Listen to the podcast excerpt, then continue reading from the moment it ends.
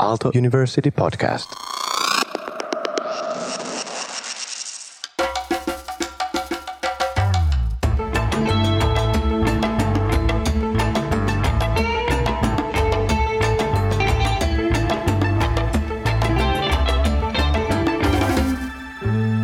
This is Cloud Creatures.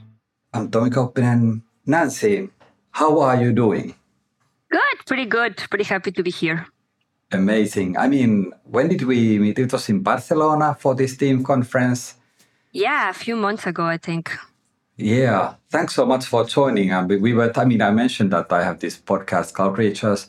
Uh, so, hey, can you share to listeners about your background, your name, of course, everything? right, of course. Uh, so my name is Nancy Otero Ornelas. I am from Mexico. I was born there. I have been living in the US for the last 20 something years. I was a software engineer in my previous life. I was doing network security. And then I, I was always very passionate about learning, especially how do we, um, how do we get intuitions of spaces that don't exist? I was a mathematician, so I was very into topology and differential geometry. And I was very interested in like, why do I have intuitions about spaces that I can't not perceive or experience? So that was kind of my my door to learning and to education. And um, I got lucky. So uh, I at the, the startup that I joined in the Bay Area uh, go to IPO, and that gave me a little bit of runway to change careers. And I decided to go into learning. I am very passionate about human learning, machine learning, any type of learning, basically. And uh, and since then, I have been very involved with education projects and um, and also with uh, with artificial intelligence. So right now I have a small company that is called KitCo. I am the founder and CEO, and we help schools to implement uh, projects, project-based learning in general. Uh, yeah, that's me. Whoa, and they, um, you went to Stanford, right, to study Yes. machine learning and Uh, yeah, so I um, I was at Stanford studying um, an intersection between uh, the, the program is called Learning, Design, and Technology. So it's an intersection between those three domains. Amazing. And this is, I mean, this is exactly where I would like to deep uh, take a deep dive with you um, into like design, um, learning experiences, of course, technology, AI, everything exciting, and especially those amazing creative combinations of um, all these uh, different uh, things together. Human plus ai and then what does it mean for the experience of, of us humans? And perhaps i don't know if ai also experiences something and Right. who knows? So um, hey i would like to start with like um, thinking about experiences. So how can we design holistic experiences learning experiences or any experiences Right. So learning is such a huge topic and it has many faces, right? Uh, what do we want the learning to be? Do we want to create mastery? Do we want to uh, present a new topic? Do we want to solidify some practices? What is it that we want to create? That's like, I think, a question that is always very important and it has to be very well um, stipulated so we can design for it. It's very hard to design for something that we don't know what it is, right? So the first thing is to know what is it that we're doing. When we are trying to create a long-term learning, we want to design for the different phases and that, you know, requires flexibility and different designs. We want to be moving from divergent thinking to convergent thinking to like different ways of, uh, of experience things. But I think the most important thing is that we give agency to the learner uh, because learning is a generative process. We need to create meaning. We need to create something in order to learn it in the long run. And when the learner doesn't create that connection, when we give it to the learner, sometimes it's rejected. Sometimes the learner doesn't think that's valuable to learn. Doesn't sometimes is not motivated to learn that. So giving agency to the learner is like super important. Um, giving also a, a way to scaffold the, the experience is also very important. The learner is not going to go for something that he feels that is too easy or is too complicated. We just don't do those sorts of things. So, you know, finding the right scaffolding for the learner is like extremely important. And then creating a community of practice, right? Uh, learning doesn't happen in the vacuum. So if the learner doesn't have a way to uh, to belong somewhere with it, to practice it, to put it in out there, uh, then you know it's not a very fertile learning either. And in that, you know, there is a lot of science uh, behind learning, right? Like uh, exactly for the things that I'm telling you. Like, do we want to create mastery, innovation? What what do we want to do? And it, each specific phase require a specific kind of setting and practice. Um, so that's like a, a little bit in a nutshell. Um, I have many examples. I don't know how much you want me to elaborate, but uh... yeah, yeah, yeah, abs- absolutely. I mean, and uh, especially if um, I'm just thinking about holistic, like by definition, like like you have everything, also timing of like relaxing and and uh, having some energy. I mean, food and and perhaps some exercises. So. Um, yeah, please give some ex- examples. Right. Uh, so context is super important, right? So where are we designing and for whom were we designing this experience is like the first thing that we need to think about. What is our context? What is mm-hmm. environment? Uh, we want the learner to be in the right mindset, to have enough food, to be able to have rest. Uh, and when those things don't happen, we need to kind of compensate uh, for those sorts of things, right? So the environment needs to be extra safe. The environment needs to be uh, providing those sorts of things because it's very hard to learn when those conditions are not met. Uh, so you mm. know that's kind of like uh, one of, of, of the first things, and then there is a lot of um, you know like a help we can do emotionally. Sometimes there is this stereotypical threat that people feel when they're going to learn mm-hmm. something. There is this identity, right? I'm not techy enough. I'm not good in math. Uh, I'm not athletic, so you know I'm not going to learn basketball. You know, like there's all these identity things, and now we know that there are certain uh, massage to the brain that we can do to forget about those things. Mm-hmm. Right? We need to think about intelligence and abilities are something that is fluid, not something that is set on stone. So when we see in ourselves that learning is about practicing, not about an innate ability, it's more likely that we will learn something. And so mm. we need to hmm. start setting that that from the beginning, right? Like, and the way that we set that is to have environments that are like uh, open to a lot of diversity, so people can find something that is meaningful to them in that environment.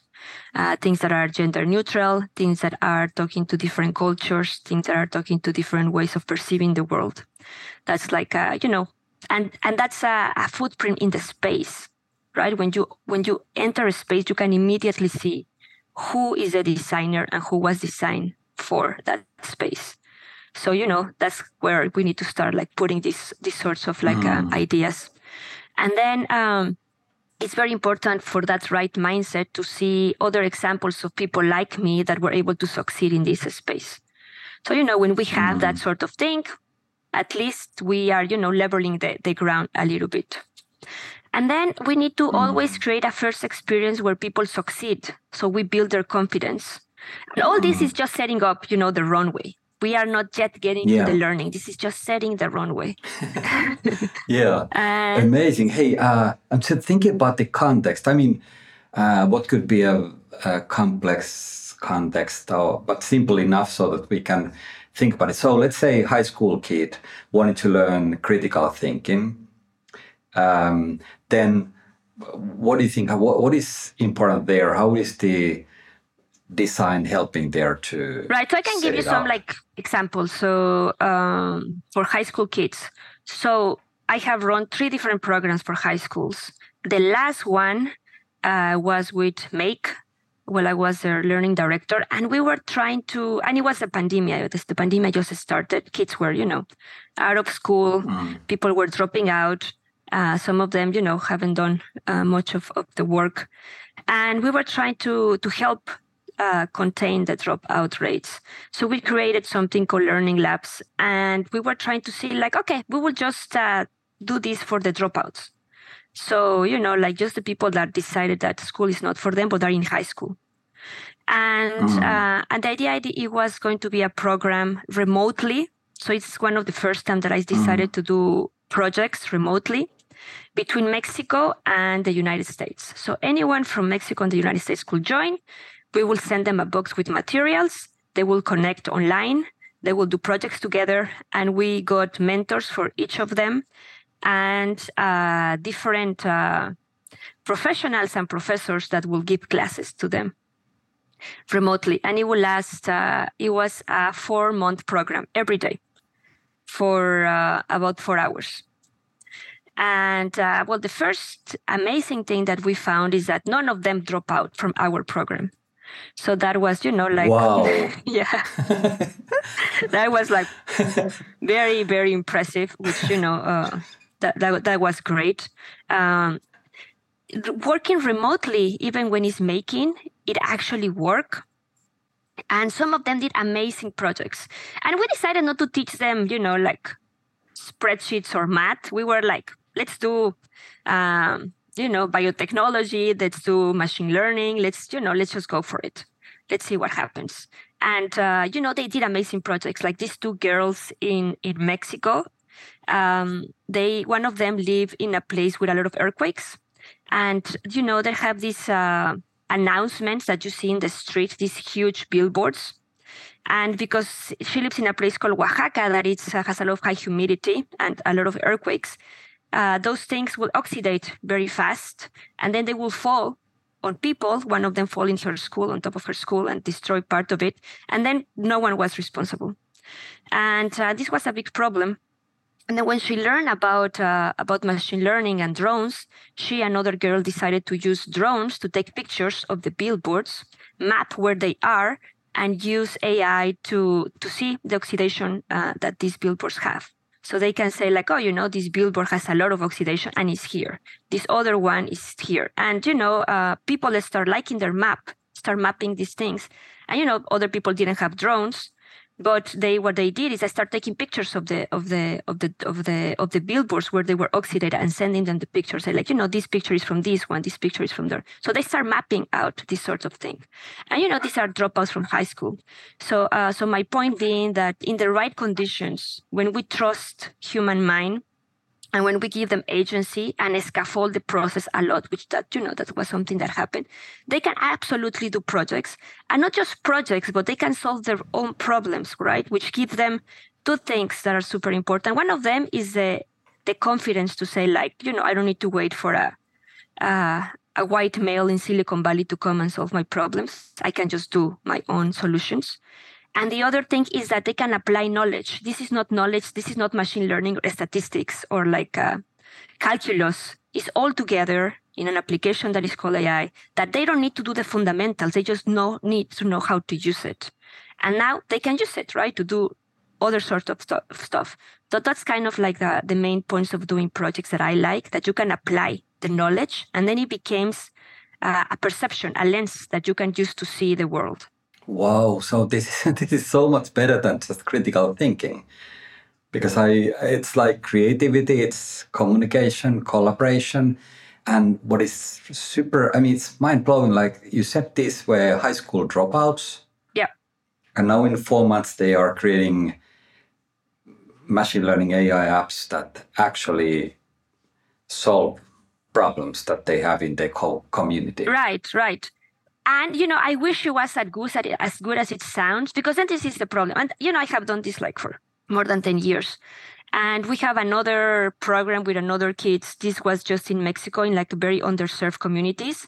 And one of our kids uh, did a project for cleaning water that uh, won the Latin America Science Fair. And then they invited him to, you know, go and compete uh, on the on the last part. But there was no funds for like sending the the kid to, mm. to the hmm. competition. And then, uh, even though he was a very brilliant child, uh, well, young people, uh, when he was uh, applying for college, he still need to do like all these tests and all these hoops, and then he didn't got into the college that he wanted. Even even though that he ended up, uh, we, we ended up getting some money and sending him to the to the science competition in Latin America, and he won the third the third prize. He didn't go into the to the state university because there is like uh, all these hoops that have to do with content and memorization and process that you need yeah. to jump. And then uh, that's the sad part, right? It doesn't matter sometimes that we have all this potential. The system is not made for uh, mm. using that potential. So basically, those universities are assessing wrong things. Right, like the SAT in the United States. I think one of the things that mm. we're seeing changing is that in the United States, we have uh, I think right now more than 3,000 universities that you can apply with a portfolio of your work. So you can, you know, mm. you can jump the hoop and say like, okay, you know, I'm going to apply with my portfolio of work. It's not just that who defines uh, that defines, you know, if I can enter a university or not. Uh, but now we're seeing mm. other problems, right? Uh, so now one of the things that I'm seeing is that uh, people with more resources, with parents with more money, they can pay a tutor to help uh, the kids to their projects and then you know their projects mm. are better so you know it's not that we have solved this uh, this situation yet but mm. uh, but we definitely need other ways to assess and to measure what is valuable in learning that are not a test that is testing mm. memorization or, or just an algorithmic uh, process right like with mathematics we need to assess you know the understanding and uh, how much meaning we're attaching to that learning actually mm.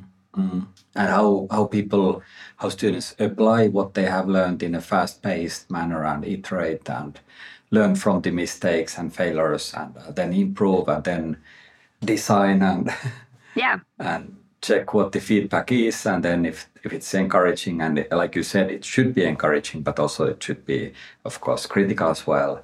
So both of them. And and, and the thing is a, it's a process right? Uh, at the beginning we want mm-hmm. to build their confidence so they can take the hits that will arrive, right? Uh, I mean, doing projects, as you know, is uh, 90% failing. and that's the way it is, right? Like it doesn't work, it doesn't work. And, and you need to have this confidence. It's like, you know, Matt, yeah. you know, like to say like, okay, I can do this. I, it's, you know, it's just a matter of like, I need to keep going and think carefully and blah, blah, blah. But you, you cannot get dismotivated mm. because then, uh, you know, it's hard to follow up. Yeah. Yeah, amazing. I just had a discussion with my bachelor student exactly about that. I mean, the result is amazing, but that student uh, was uh, several times like struggling with the with the thesis, and of course, then I was helping as much as I could, and uh, then but then let's look at the result, and we were both super happy about the result.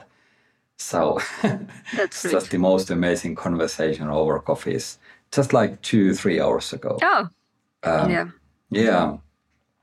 It's, uh, hey, um, you mentioned about how did you um, get into learning and education, but, um, but uh, can you share uh, to listeners a bit more about like, because you uh, were a mathematician, so what, what was the, how did you, what was the uh, driving force for you to jump from software engineering and mathematics like to learning and education? Right. Uh, so I like. Um, so I, I love mathematics, and one of the things that I got into was philosophy of mathematics, and um, mm-hmm.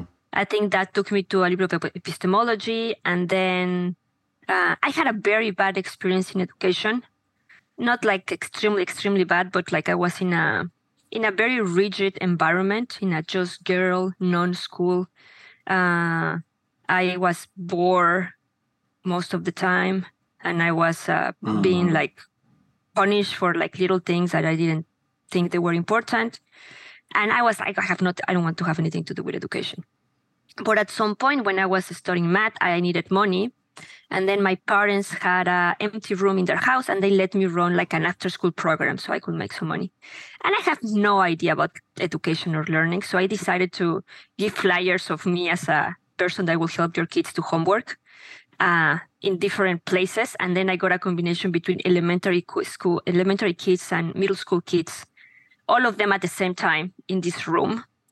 And yeah, not the best uh, setting. Whoa. But uh, but you know, I remember I was working with three of them and somehow i don't know why i decided to pair like there were like two middle school kids and one girl from a uh, third grade and I was, you know, helping the, the, the middle school kids how to uh, solve uh, a system of uh, equations. And you know, th- the thing is that uh, there was this kid that was it was a boy and a girl, and the kid, the, you know, the boy just wanted to talk to the girl. They were not paying attention to me, those two. You know, they were like in their own world and I was there trying to explain the system of equations. And I have explained it like so many times. And then I remember at some point I just write something in the whiteboard and I was like, okay, just just try to solve it, please. You know, like just stand there and try to like do something with it. And, and you know, he was just there like looking at these symbols. And then the, the, the girl from third grade went up and solved it. you know, because it's an algorithm, right? Like if you just you learn the system and you learn the steps, you mm-hmm. can solve it actually, even though you don't understand anything about it, maybe. Mm. And she just solved it. And then I just it just hit me. That's one of the things that I was like, oh my God, like we are teaching the wrong things in the wrong time. Like these kids in middle school, they should be learning about social skills. That's what they care about, right? Why are we teaching them about this thing in math that they just don't give anything about? Like, you know, and these other mm-hmm. brilliant minds in uh, elementary school, the way that we're teaching them, they could be learning so much more. They have the right mind for like go to wherever they want. And we're just limiting them mm-hmm. in like this other stuff. So that's the first time that I was like, oh, I'm going to create a school one day and it's just going to be so different. And that was like a, a, very decisive moment from for me. Then, you know, like uh, I wanted to make money and I, I got very into math and uh, I had a company in Mexico. We were distributors of network security and I have the option to come to the Bay Area to Silicon Valley. And I was like, of course, I'm going to do that. um, and then um, it always, it was always there you know like the learning part of like how do we learn why do we are not optimizing for learning why do we have a, such robust science of learning yet uh, and then um, and then you know I, because i was working uh, and i was living in, in palo alto i had stanford right there and then i was like well mm. you know like uh, i'm going to start visiting and actually the way that i entered stanford is very funny because um, so uh, i did psychology then uh, when when I was a software engineer, I was I was a believer in technology. I thought everything could be solved by technology because you know I'm coming from mathematics mm. and science, and then technology just seems like yeah. a way to like just implement those great ideas that are like so generalizable and neat, and you know like. And then it was like, oh, and online learning is starting to happen, and there is this university that is called the University of Phoenix, that was like recruiting tons of people to join their online programs and it was very successful. And I was like, oh, if that's possible, if people can just learn online a degree, you know, I want to know how they are doing it. And I enrolled to learn psychology like that. And I actually finished the psychology uh, degree in the University of Phoenix. And then I was like, oh, this sucks. This, I didn't learn anything. I was like, wow, such a waste of money and time. uh, exactly. And I was like, wow, okay, so this needs to be optimized so much more yet. Um, but you know, now I have a degree in psychology, and then uh, there was this language mm. labs in uh, in Stanford that they were, uh, you know, doing. Uh, a little bit similar to what I was thinking, at, at least what I thought I was thinking that was like how language influence how we learn. And then I was like, okay, that's close enough to mathematics, I guess. And then I was, you know, visiting the, the lab, but they, they didn't let me in because, of course, I was just not enrolled or anything. And then I saw that they were looking for a bus driver uh, to do studies like far away. And I was like, and they, they needed that the bus driver to speak Spanish and English. And I was like, yeah, I can, I can be the bus driver if they let me in. Uh, and then I went to the interview for driving the bus and I end up uh, getting a, visiting a scholarship after the interview instead of the, driving the bus. But uh, but I was like, uh, you know, I'm not afraid of going from the bottom. I'm like, you know, it's okay. It's okay to to just go for it and uh, let's see what happens. And and then in that lab, I learned uh, about the achievement gap and about how context is so good and how science and technology just breaks sometimes when we are dealing mm. with humans and uh, and social structures. Even though you know it took me some time to to learn it the hard way, because I was like, no, no, no, no, no, no, no. There has to be uh, an easier way. Um, and you know, I, I think uh, now I have like these two perspectives of like uh, understanding better the social problem and mm. and the and the the human mind. And uh, and I still have a lot of faith in technology and science of course. Mm-hmm. But now I'm seeing also the dangers and the, you know, what happens when the implementations get amplified by technology and science and they are not very well designed. Mm. Hey, um, thanks for sharing that.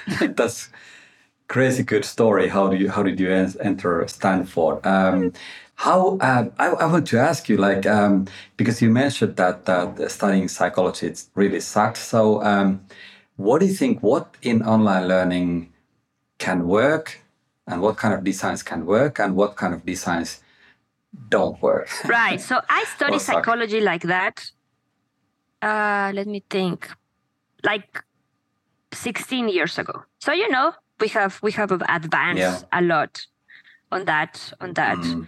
I think uh, the fact that there was not a, a, a community that we can contact all the students, it was like a pretty pretty disastrous.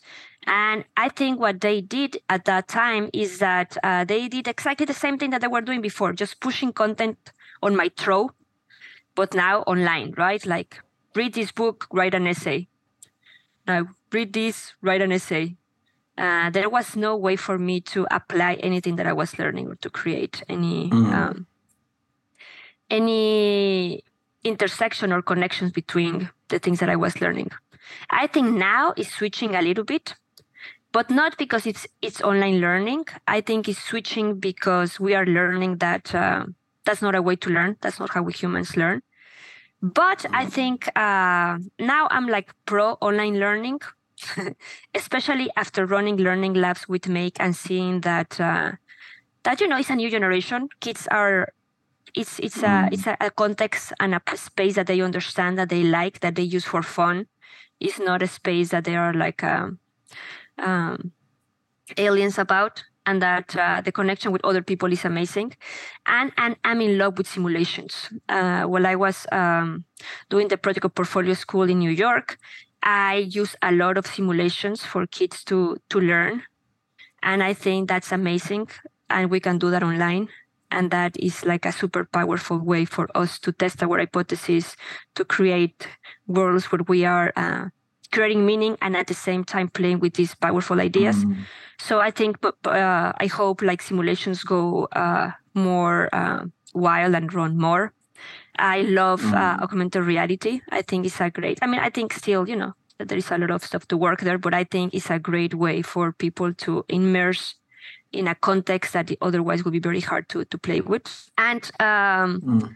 and I think online learning uh, can also help people to see the problems that sometimes we just don't experience, because you can meet people that are like experiencing those those problems and can tell you about it. And when you know the person, and you can uh, hear those problems through their voice, they actually became more yours. And than if you listen to them in the news or like in in other contexts. So I think it's it's it's, a great way of learning, but uh, but not it was not very great uh, 18 years ago, and still you know the dropout rate for MOOCs is like super high. Yeah. Uh, but uh, I was uh, I was playing with this company called Buildspace, um, because yeah, they're very successful, and they got just funded, and I, and then they don't have an online platform. They're running everything on Twitch, which is TV, and on Discord. And it, I was just like, how is this working? Like, why people are not dropping out of this thing? And it's the community. They are like just. Uh, I think the community right now online is it's a monster in itself. You know, it's just Mm. uh, pushing people, and uh, it can be, you know, uh, very bad for people that they feel don't belong in the community. But for the people that they Mm. feel that they belong there, it can definitely do a major difference. Mm. So yeah.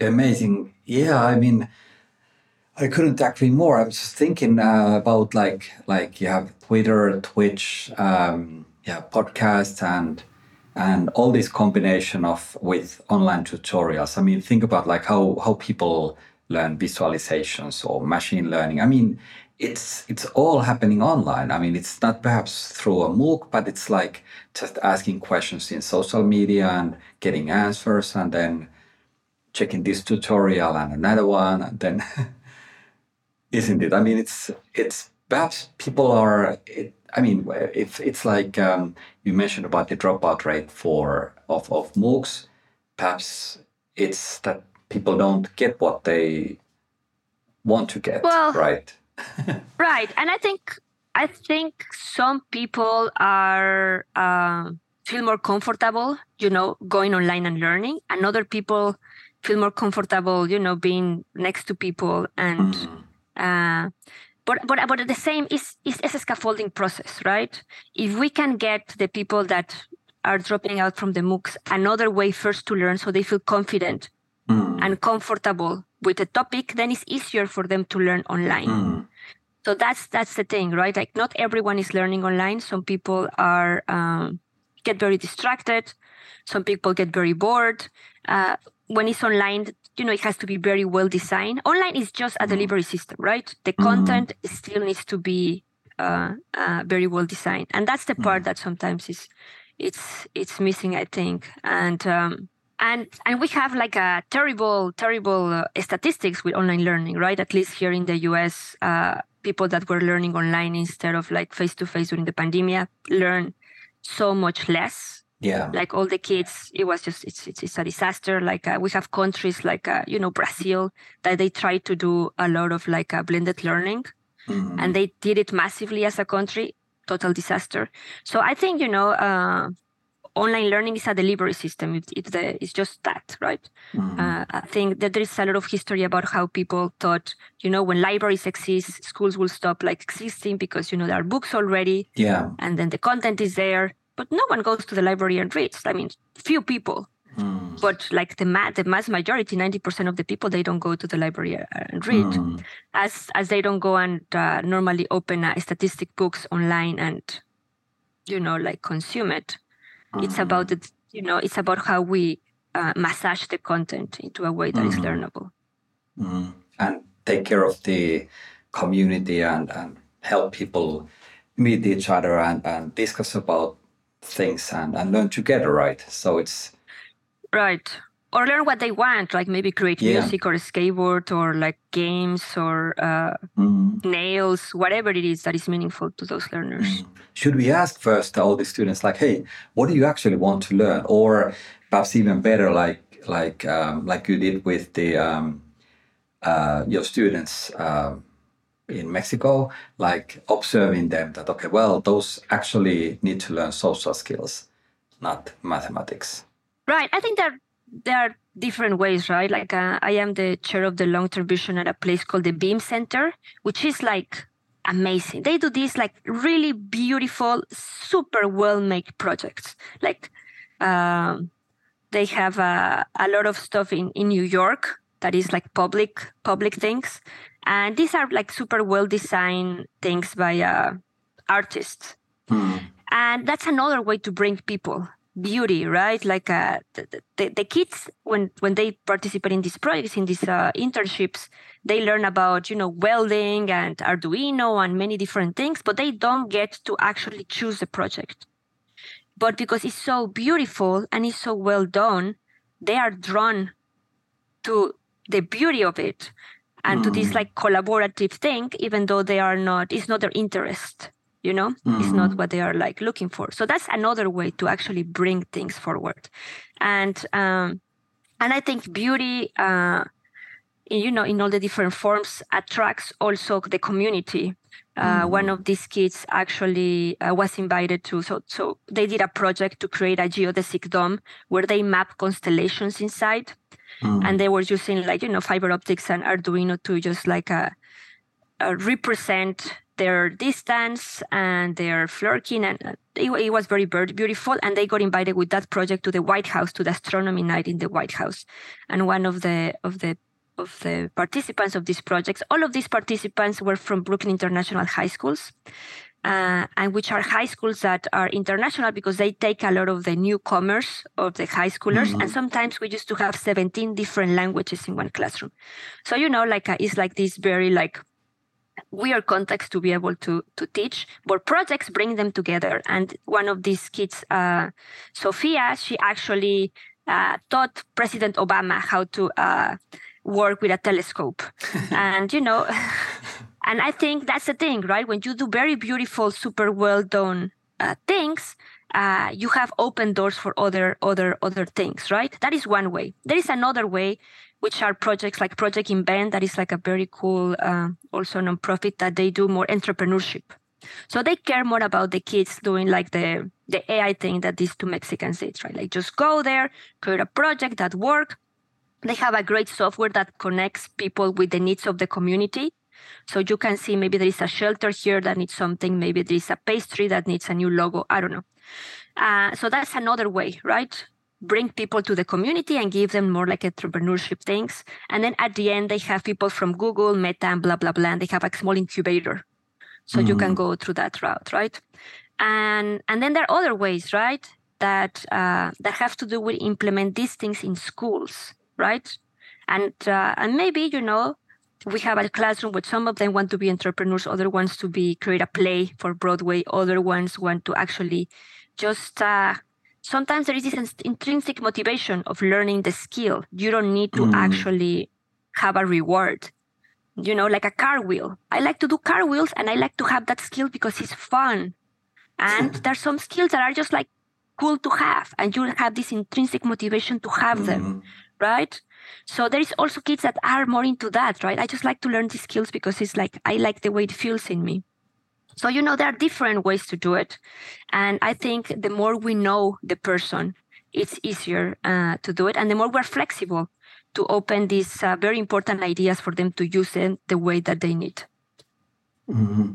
Amazing. Hey, um, I'm just thinking, uh, you mentioned so many interesting things and also these skills that uh, students might want to uh, learn. So, how do you think about it? I mean, AI, machine learning, automation, of course, a lot of these things also require a lot of attention and a lot of skills to make them actually work properly. But uh, it's also developing super fast, so it is getting so much better almost every week. Uh, you look at stable diffusion and, and whatnot. It's it's crazy. Chat GPT now, and so where are we going to? And um, also, what are the skills needed in the future? really or mindset or anything like i mean what should we be studying or what should we be teaching our kids and, and students right so it's a balancing act because this is the thing right uh, new knowledge sticks better to previous knowledge right so it's not just that the phone is gonna be the holder from all that previous knowledge uh, if we don't know about um, certain things of geography, it's harder for us to understand migration. So, you know, certain ideas stick to other ideas. So we still need to teach content. There's, we, there's no saving from that. Um, mm.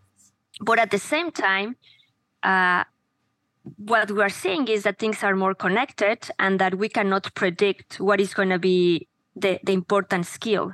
So we need to go also and do a very deep diving in meta learning, right? We need to do like a systematic thinking. We need to think about uh, how do we learn, and we don't, just don't have that language. It's not that we it's not important. Uh, you know, kids go to school to learn, but we are not teaching them how to learn, which mm-hmm. is insane, right? Mm-hmm. Even though we are designing for that, it's just that we are not making them aware of that process when we actually could as easily, right? This is the goal of the learning. We know that sometimes you're going to be dismotivated because that happens to everyone. And sometimes even the thing that you want to do, you're going to hate it. it happens to me as well. And you know, this mm-hmm. is how mm-hmm. we manage motivation. We can just make it very conscious, right? And we can just let them see and find who are they as learners. So that, you know, help us to actually help them learn how to learn, which would be like amazing for like learning things in the future, which we will not know which which things are. So that's one of the things. I think the other thing that we are need to start switching is to go to something that has to do with more like systematic thinking. Because um, when I was uh, the director of uh, learning at PEDU, that is like a, something like General Assembly, they they were actually so this is like a, a company that they do learning for like data science, Python, front end, back end, you know, like uh, things mm-hmm. like that. And these are like you know very professionals uh, one of the things that we were learning by companies is that people have more and more problem understanding the complexity of a business. Because it's mm. getting so wild as you said new technologies new connections all the time that employees are very having hard problems understanding okay what is this about? What is the whole thing what i'm mm-hmm. working on? Especially with big companies. And of course, this is the same problem when we are thinking of uh, climate change or all the problems that we have that are interconnected, that are more like a system we don't teach a way to address uh, things that are like systematic and everything is connected everything is systematic which is great at the same time because um, sometimes you know teachers ask me like ah you know but i have this kid he just care about skateboards and you know he doesn't care about math or blah blah blah. Everything is connected. Skateboards are connected Mm. to math. Skateboards are connected to to the rest of the things. Is that we are not thought to be seeing things as connections and their relationships so i think that relationship is going to be very important i think argumentation is going to be super important to learn because if we don't know how to communicate we cannot take feedback as you said which is like extremely important for keep, for keep growing and keep learning Mm. and we cannot actually um, put the pieces together. So argumentation, I think, is going to be a great skill to have that uh, touches in uh, critical thinking, touches in um, empathy, uh, comprehension, blah blah blah. And uh, but you know, I don't think we can get rid of content. I think obviously the literacy about technology, AI, and other sort of things are going to be extremely extremely relevant not just as a, you know, this is cool, look how we can learn with AI, but uh, this is how it can amplify oppression. This is how it can, uh, you know, this is uh, some damage that it's already doing, how we can ask for transparency, how we can, you know, like, uh, we, we need to be more critical about these technologies as well Yeah. because they're already here and you know we are going to use them and because they have so much potential and uh, you know we want that potential to be to be reached so so yeah i think those would be some of the things that i'm i have been thinking about lately about uh, what people should be learning uh, argumentation, I mean, communication, everything you said, it's totally makes sense. I, I totally agree. Um, what what strikes me is that um, many of the things uh, you mentioned they have connection to this. You know, this World Economic Forum have this list of future skills, but uh, I think you went so much deeper. Like, what what is the meaning of these skills and why do we need them? Like. Um, because I mean, if you just say that, okay, yeah, we will need communication skills. Yeah, what? But then argumentation is is giving it a meaning. Like, why do we communicate? Because we want to critically think, like, okay, well, is this really fair? For example, what AI is doing, or if we are designing certain thing for like, product for certain target group, is it really fair as a product or as a system that we are creating? totally makes sense. right For one thing, for example, uh, what do you think? Um, uh, now we have social media, we have AI, we have all these recommended systems, we have so much generated content, and and not just content, but um, like like lists of media that one should check next, based on, of course, what the AI has learned about you or about a certain group of people. So, um, what do you think? Like, I mean, it's it's clear that many people are using like hours or ten hours or twenty hours a day with all these contents.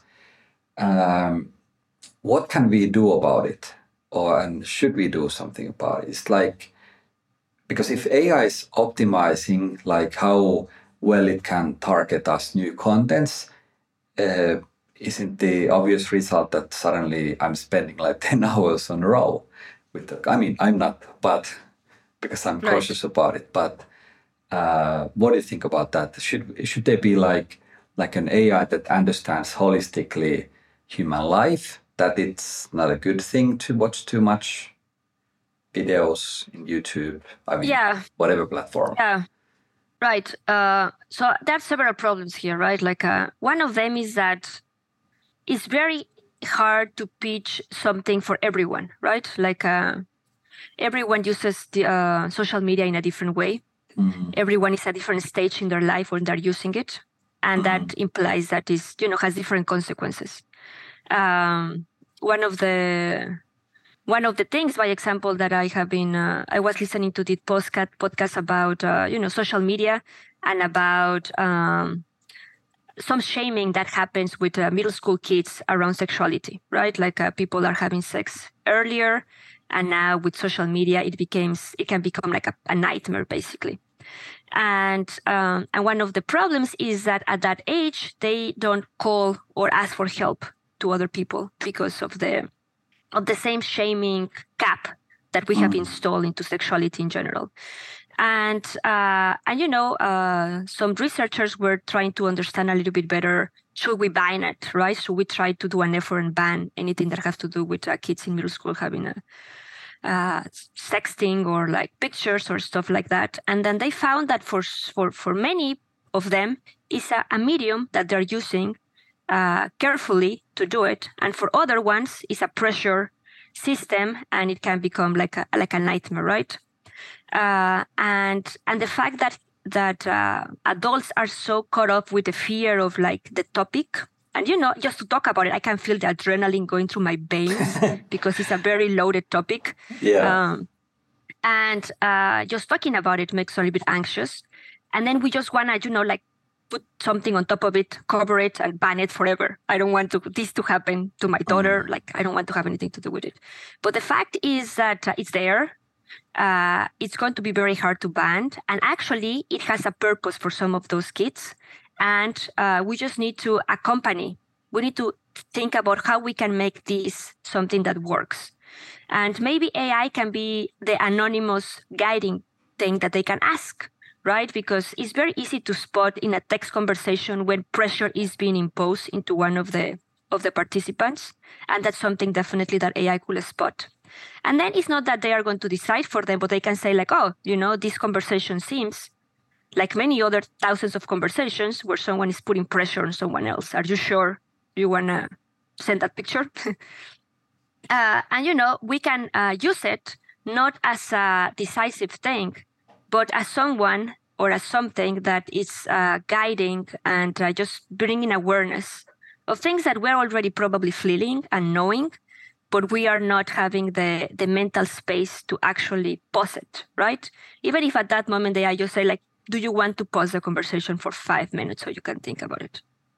Or just things like that right? Uh, i think uh, we can use ai to give more agency to people not the other way around i mean of course we're using it right now to um, for other things as well that is not giving agency to people uh, and I think the other danger of AI is that because it's going every like it's right now, I think it's like the the gold mine rush, right? Oh, People yeah. are seeing the gold mine, and everyone is like, "Let's get on it." I don't care if my product is not very well developed. I don't. I don't care about the safety thing. I'm just gonna put it out there because if I'm the first, people are gonna take selfies with my thing.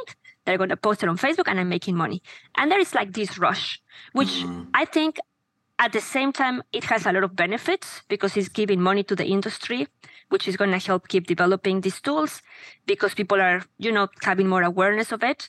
And because it's creating this bubble, this ecosystem of AI that is going to be some success and some failures, but it's helping to create this bubble that is needed for mm-hmm. innovation.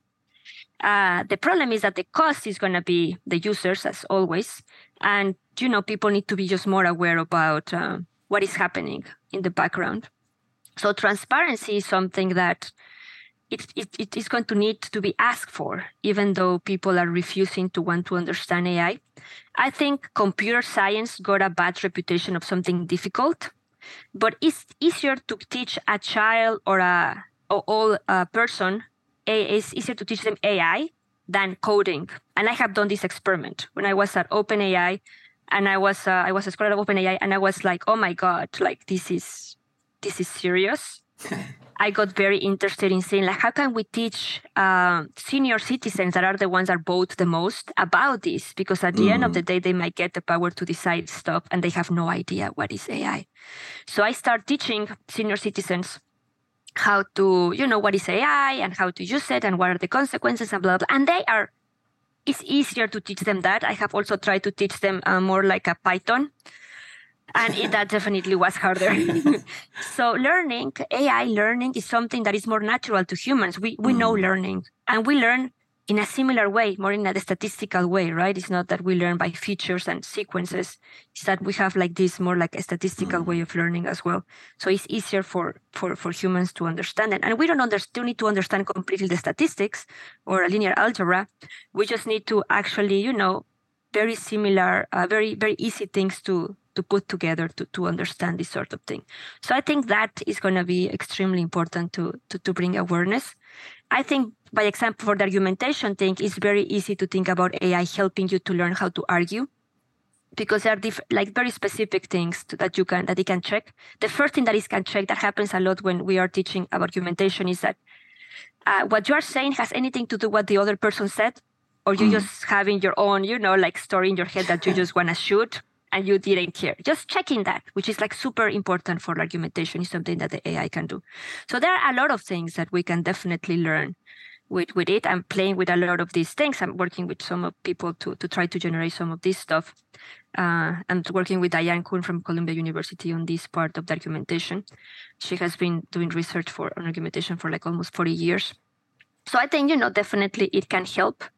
Uh, but at the same time, sometimes I talk to people in Mexico, in the University of Mexico, UNAM, and you know they don't have the computational power as many Mhm. as most of the people in the world to run and train models like OpenAI or Google or Meta or any of Mhm. these companies.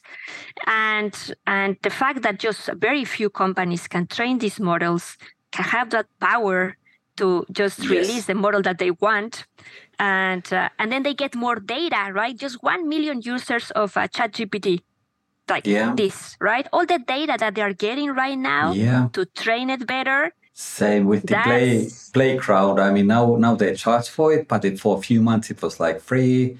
So they must have got like I don't know tens of millions of entries. Right, exactly, exactly. So I think uh, that's the other question that is going to be super important. Like, uh, who owns this technology? Which you know, at this point, I think is very clear. But there's there other ways to develop AI, right? You have uh, probabilistic graphical models that has to do more with causation and less with uh, force power of like computational power. Yeah, yeah, and uh, I mean ex- explainable AI, like like when AI is saying something, like really having at least the option of asking the AI, like, okay, why do you say that? Do you have what? What are your sources? I mean, explain. Wh- Who are you? I mean, basically, as a model, who trained you? I mean, why? Why? why Right. yeah. Yeah, but the answer is going to be an amplification of of the data, right? That is the other important part. Uh, we are just amplifying us, not just everyone, us, right? People that put content online. That's the people that are getting amplified, right? Not the minorities, not like the people that don't have access to the internet. So AI is being uh, amplifying by it's, it's amplification a very particular set of people that have a very particular tone, that know very particular things, and uh, you know the GPT, the the Chat GPT is uh, has a lot of errors. I was trying to do math misconceptions with it, and one out of four times it was wrong. So you know, still, Wow. yeah. So Hey. you know, just base basic math. Okay. Okay. Okay. So so you know, it's not prime time for for using. I mean, this is gonna probably get improved like like in the next three months. You know, I'm not saying mm-hmm. that this is the way it is gonna keep going.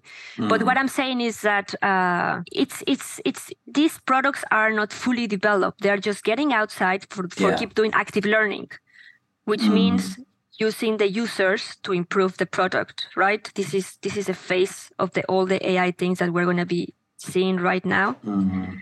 So we are actually for free or even paying, helping them to improve their products and giving them all the data. So obviously we know this, or some people know this, uh, but you know this is uh, something that we can uh, we need to think about. Uh, I don't think there is a way to to close that um, anymore. What we need to start thinking about. Okay, so what are the other things that need to be created? Mm. so we can actually uh, ask for transparency or give feedback to the AI and make sure that it's included. And you know, like there are other things that we need to start and must start thinking about. Hey, who the um, the person you mentioned uh, who has been studying argumentation for a long Oh, time? Deanna Kuhn. Okay, Deanna Kuhn. I have to check uh, her work. Oh yeah, she has a, an amazing book called Argue with Me. Uh, I was trying to teach critical thinking, and I was like, "Oh my god, critical thinking!" but I wanted to teach to teach it in a way that is uh, practical. Yeah. and then you know that's how i um and then i met her it was when i was running the, pro- the portfolio school project and then uh, i went to some of her training and yeah it's, it's a great uh, she's she's very uh, she's very into it thanks for so much for sharing. I mean, I, I just remember I, I was also teaching critical thinking, of course, part of my visualization classes, but um, one special session in August after um, visualization, information visualization training I had given. Then the students asked like if I could, um, because I was mentioning about critical thinking so much, then they asked uh, me to teach like a special session one evening, like four hours about critical thinking. And our first reaction was like, of course I will do it. Then I was like, all right, what is it anyways? I'm always talking about it. Like, what is it? then I checked so many, I mean, books and papers, and I tried to really understand, like, okay, do I actually understand it myself?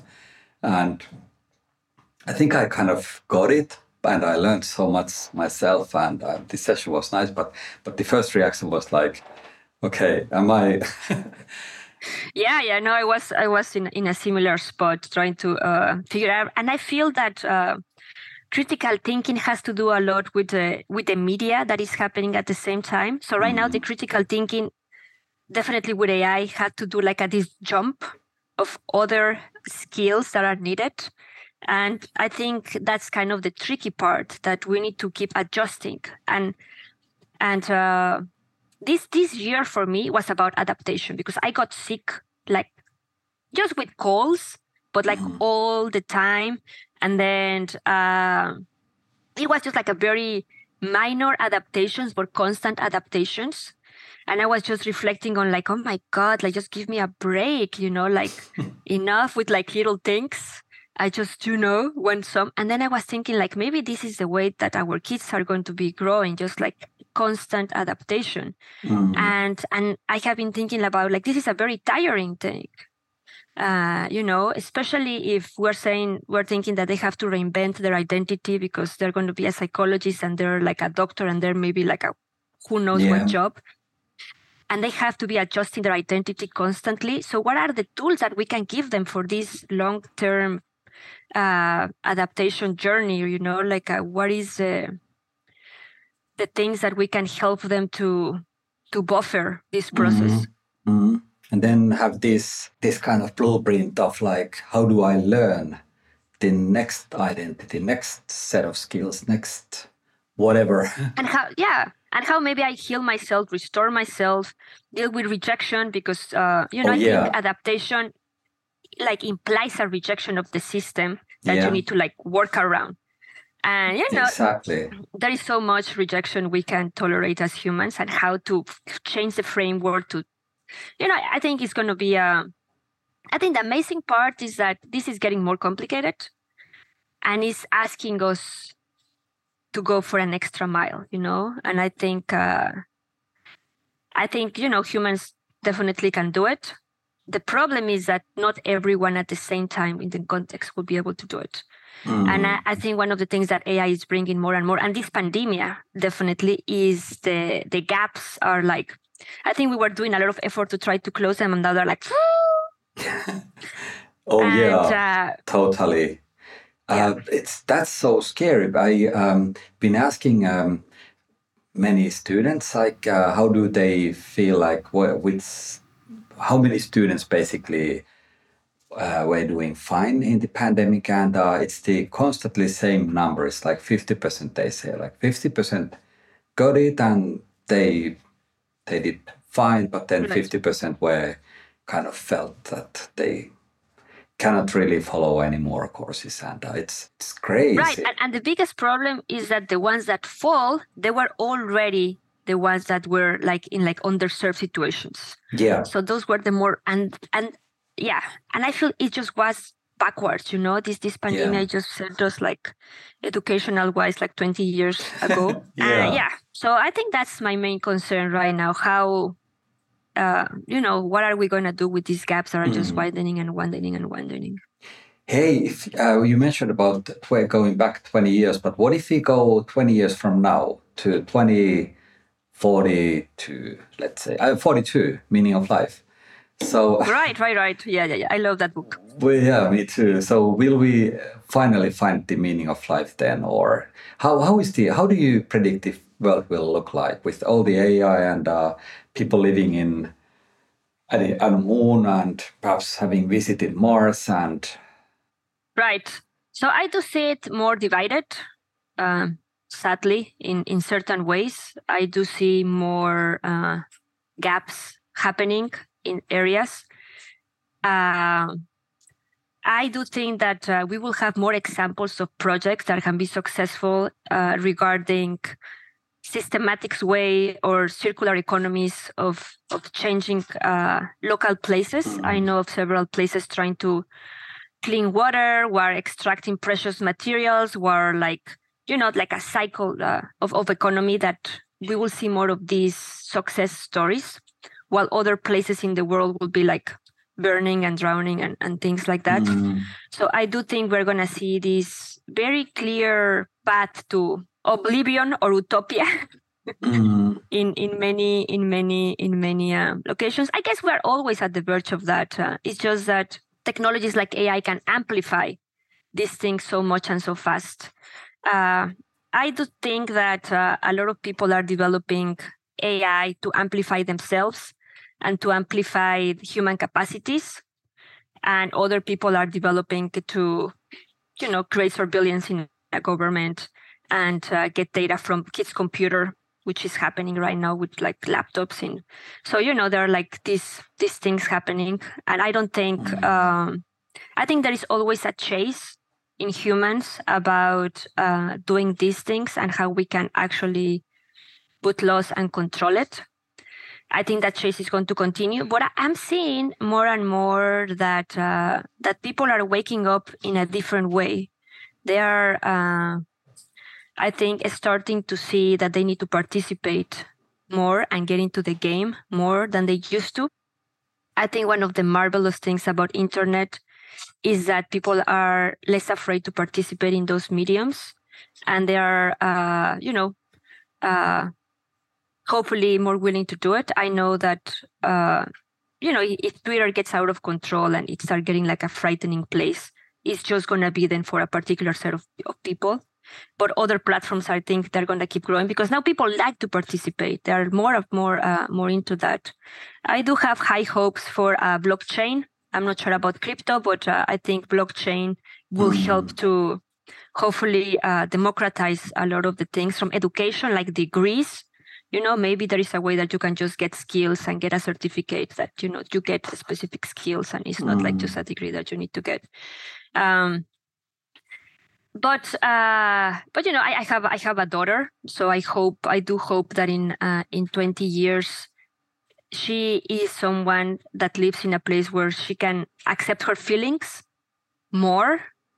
I think that's something that humans are working more on, accepting how we feel stop thinking that we need to just be happy and excited. Mm.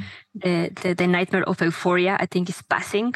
I think if we are able to accept more that we're frightened, that we are scared, that we feel rejected, then we can just remove that processing from our head and actually mm. start thinking about the problems that we need to solve. Mm. So I'm hoping that uh, that that ability is growing more and more. That we are uh, saying like the Me Too movements, the you know people saying like this is how I feel. You know, I have like a, sometimes I get depressed, sometimes I'm sad, and mm. as a learning scientist, that's the first step. If we don't, if we are not able to get in that mindset to accept our reality and how we feel about it, it's going to be mm. very hard for us to think how to change it. And I think we're still in the everything is okay sort of phase sometimes. I'm good. And uh, well, probably not. So let's just talk about it and let's, you know, we have the ability to solve it. And we have the technology for sure to solve most of the problems that we have. We just need to uh, mm. use it and be brave enough to compromise with it. Mm. I do mm-hmm. have a lot of hope in, in science as well in the science of learning. It's amazing how fast we are learning things. I do hope that uh, even co- big companies that are using AI to to just uh, improve themselves and just releasing specific models to the public uh, will see that because of the because of the danger of this technology if we don't actually uh, do a better job you know a lot of bad consequences can happen. And i think that they, i think they're aware. I mean these are smart people uh, that are using it. Uh, but we have a lot of uh, the pressure of the market to make money yeah. out of it. And uh, well i think and that's an ego problem. It's not a technology problem. It's not a systematic problem. It's a you know it's like a a human ego problem about being more successful making more money show that mm. you know look what i did with this thing and that is where we need to grow. It's not about uh, er vr ai blah blah blah you know. It's about uh, let's stop competing. Let's accept that uh, you know sometimes we are not the best and that's okay. If we could just deal with that. Mm. i think mm. that's you know kind of the bottom line here but yeah. Uh, i'm hopeful but i'm also preparing the best i can. Wow thank you so much for wise words. I i think uh, this will your stories and the, how you predicted the future will stick with me for a while at least the next 20 years i'll let's have a check um, checkpoint beating then. I mean, of course. Yeah, we need to. Before let's well, get a calendar for for today in 20 years and see. Uh, let's let's look at it like how how did we how did uh, Nancy predict it and how was it? Uh, that's great. Uh, let's do that. Hey, can you share um, some turning point in your life and studies? Anything, something that made you think differently about life, about studying, about anything? right. Uh, yeah, let's see. Uh, so so many, uh, but I think obviously, I think right now one of the biggest ones uh, that have changed me a lot. Uh, and I don't know, this is gonna sound so, uh, but you know, is to be a mother. I think uh, I was very much in the rush of you know trying to change the world and trying to find the perfect solution, create the perfect school with this new methodology, and amplify this thing that I thought it was very good. And you know, I was always pursuing, like, you know, mm. I'm a very mm. ch- I'm a chaser, I think. And and then I think uh you know, online learning, awesome. But I have never learned so much than uh than seeing a, a kid, a baby learn. Mm. I think mm. for a learning scientist having this this amazing uh opportunity to have a, a child is is uh, is mind blowing. And then uh, something that was very weird with the pandemic is that we we brought my parents to live with us uh, because there was no schools and there was no nannies or anything. Mm-hmm. Uh, either one of us have to stop working, or you know, we had a two-year-old at that point, so someone needs to help. And my parents decided to to be here. And then the amazing thing that is happening to to me right now that is changing everything is that uh, I never thought I would live close to my parents ever again never in my life thought we'll live in the same house. I even thought that I was like the worst thing that can happen in the universe. but right now, they just live half of the time, but still is a lot. Uh, seeing them grow old and seeing the consequences of their choices in their mm. bodies, in their lives, in their mm. way of being has been opened this dimension of learning that we completely shot that is learning from yeah. our elders that is like, oh my God, that this is why there is this saying of learning from the elders. And because I can see, especially because I'm their daughter, I can see the traits that they pass on me now on them and the, the consequences of those traits very clearly, at mm. least in their mm. paths. So I am very interested, uh, and I think you know that's one of the things that I'm going to be focusing besides the other things that I just talked about. But that, that is opening a window of my mind of like, um, you know, what is happening with that sort of learning, that we are like uh, basically uh, being removed from. And uh, yeah, I think t- at least that's one of the last things that uh, that has been switching. I switch a lot, so you know I don't want to bother you with a list, but like uh, I think that's one of the things that is like definitely right now changing yeah. Uh, what I think about life and stuff like that. Oh, I love it. I, I, yesterday I watched the Territory um, made by National Geographic uh, about the Brazilian rainforest, and uh, and what was really striking, there were these indigenous uh, people learning from elders there. And uh, yesterday, after the we were talking in the sustainability club here at Aalto University about the movie, like late in the nine o'clock in the evening or something like that. Um, I was like watching, uh, walking. Then it's like three, four kilometers in the snow, to my home and I was thinking about like what does this mean to my life like learning from elders and of course like you mentioned learning also from kids like how do they learn and that's thank you for sharing. I, what what did you learn last time? I mean, like you mentioned that, of course, that now you have uh, learned to, I mean, learn from elders. But uh, what specifics did you learn, and how was it from your parents, or was from some Yeah, so or I think- online, or So I, I, you know, I have like a practice of learning from. I like audiobooks a lot Mhm. while I have like my spare time to do. Uh, uh, I like to do things with beats. I don't have anything right here, but you know, I like to create art with beats. And uh, when I'm doing, you know, like things with a kid, right? Like this is one of the things. And, you know, and when I'm like when I'm building these sorts of things, and I, I like to put an audiobook. And uh, and I think I'm I'm learning right now. I'm doing the Learning Better book. Pretty awesome. If you want to know all about research about learning, that's like a very good uh, learning better. compilation. Who has, Learning Better. Who has written it? Ulrich Boser. Uh, he's the founder of the Learning Agency. Mhm. and you know very very very good compendium like it's it's, it's a very good thing uh, about learning has a is, is is pretty good. But i think uh, one of the things that i learned the most is just uh, accepting uh, i think my parents are the perfect person to trigger me in specific things. And uh, you know because they live here and obviously i cannot get upset about these things every single day i have to learn uh, how to accept the way they are. And that has been uh, i think like an amazing journey that took two years. And uh, and you know uh, it continues.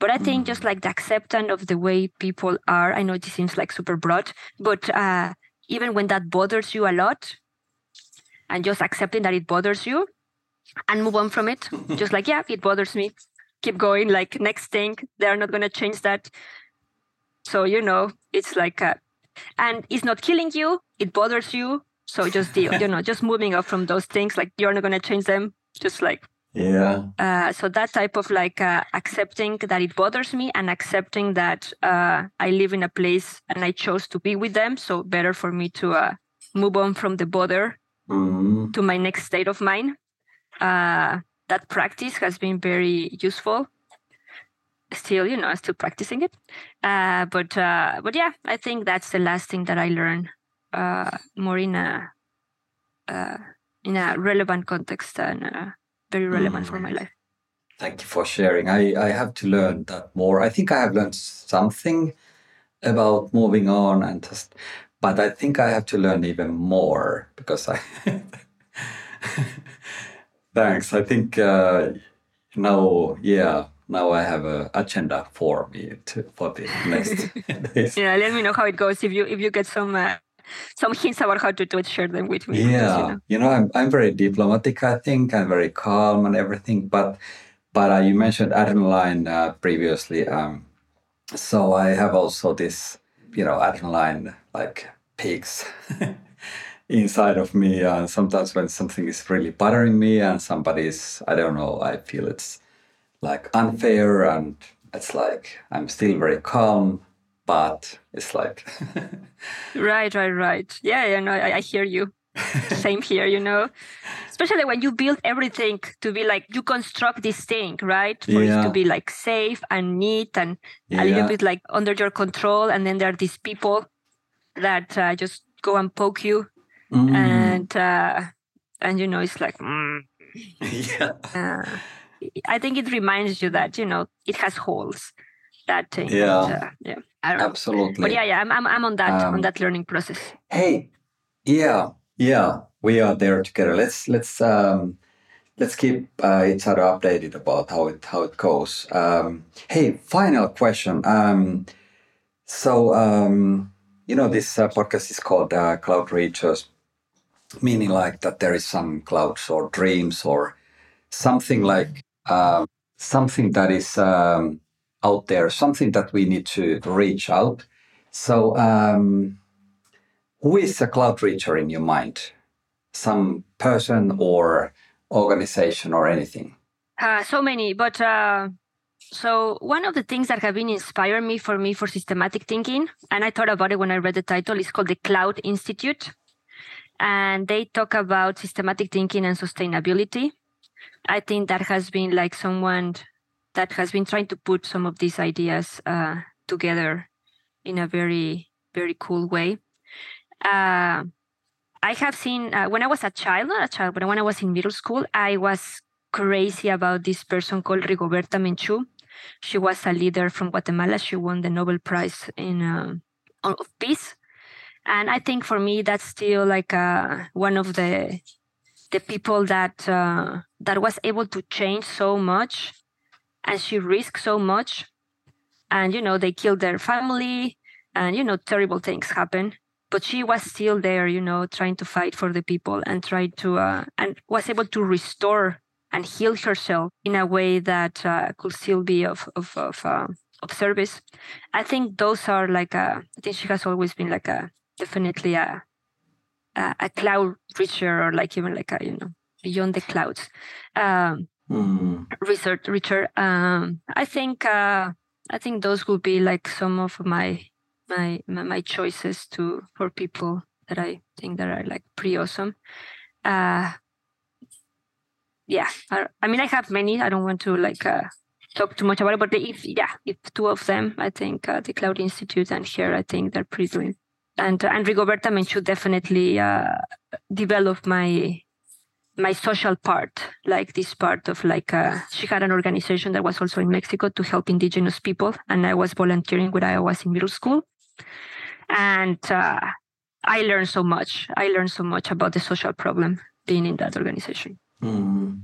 Thank you for sharing. Um, Nancy, this has been an amazing conversation. Thank you so much for joining me. This was a pleasure. Yeah, no, pleasure talking to you, Tomi. Thank you so much. Let's do this again very soon. Uh, let's not wait until 2042, but sure. great. Thank you. Um, all right. This was Cloud Reachers. I'm Tomi Kauppinen. Thank you so much for um, staying with us. Until next time, see ya. Ciao.